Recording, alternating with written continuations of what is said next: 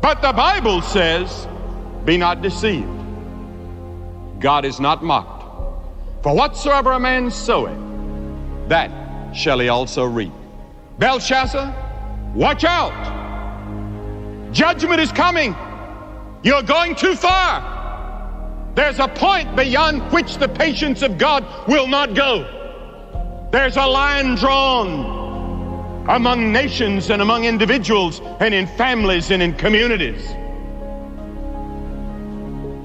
Job said, They that plow iniquity and sow wickedness reap the same. Keep on plowing your iniquity. Keep on sowing your wickedness. You're going to someday reap it. Hosea said, For they have sown to the wind and they shall reap a whirlwind. Jeremiah said, They've sown wheat, but they shall reap thorn.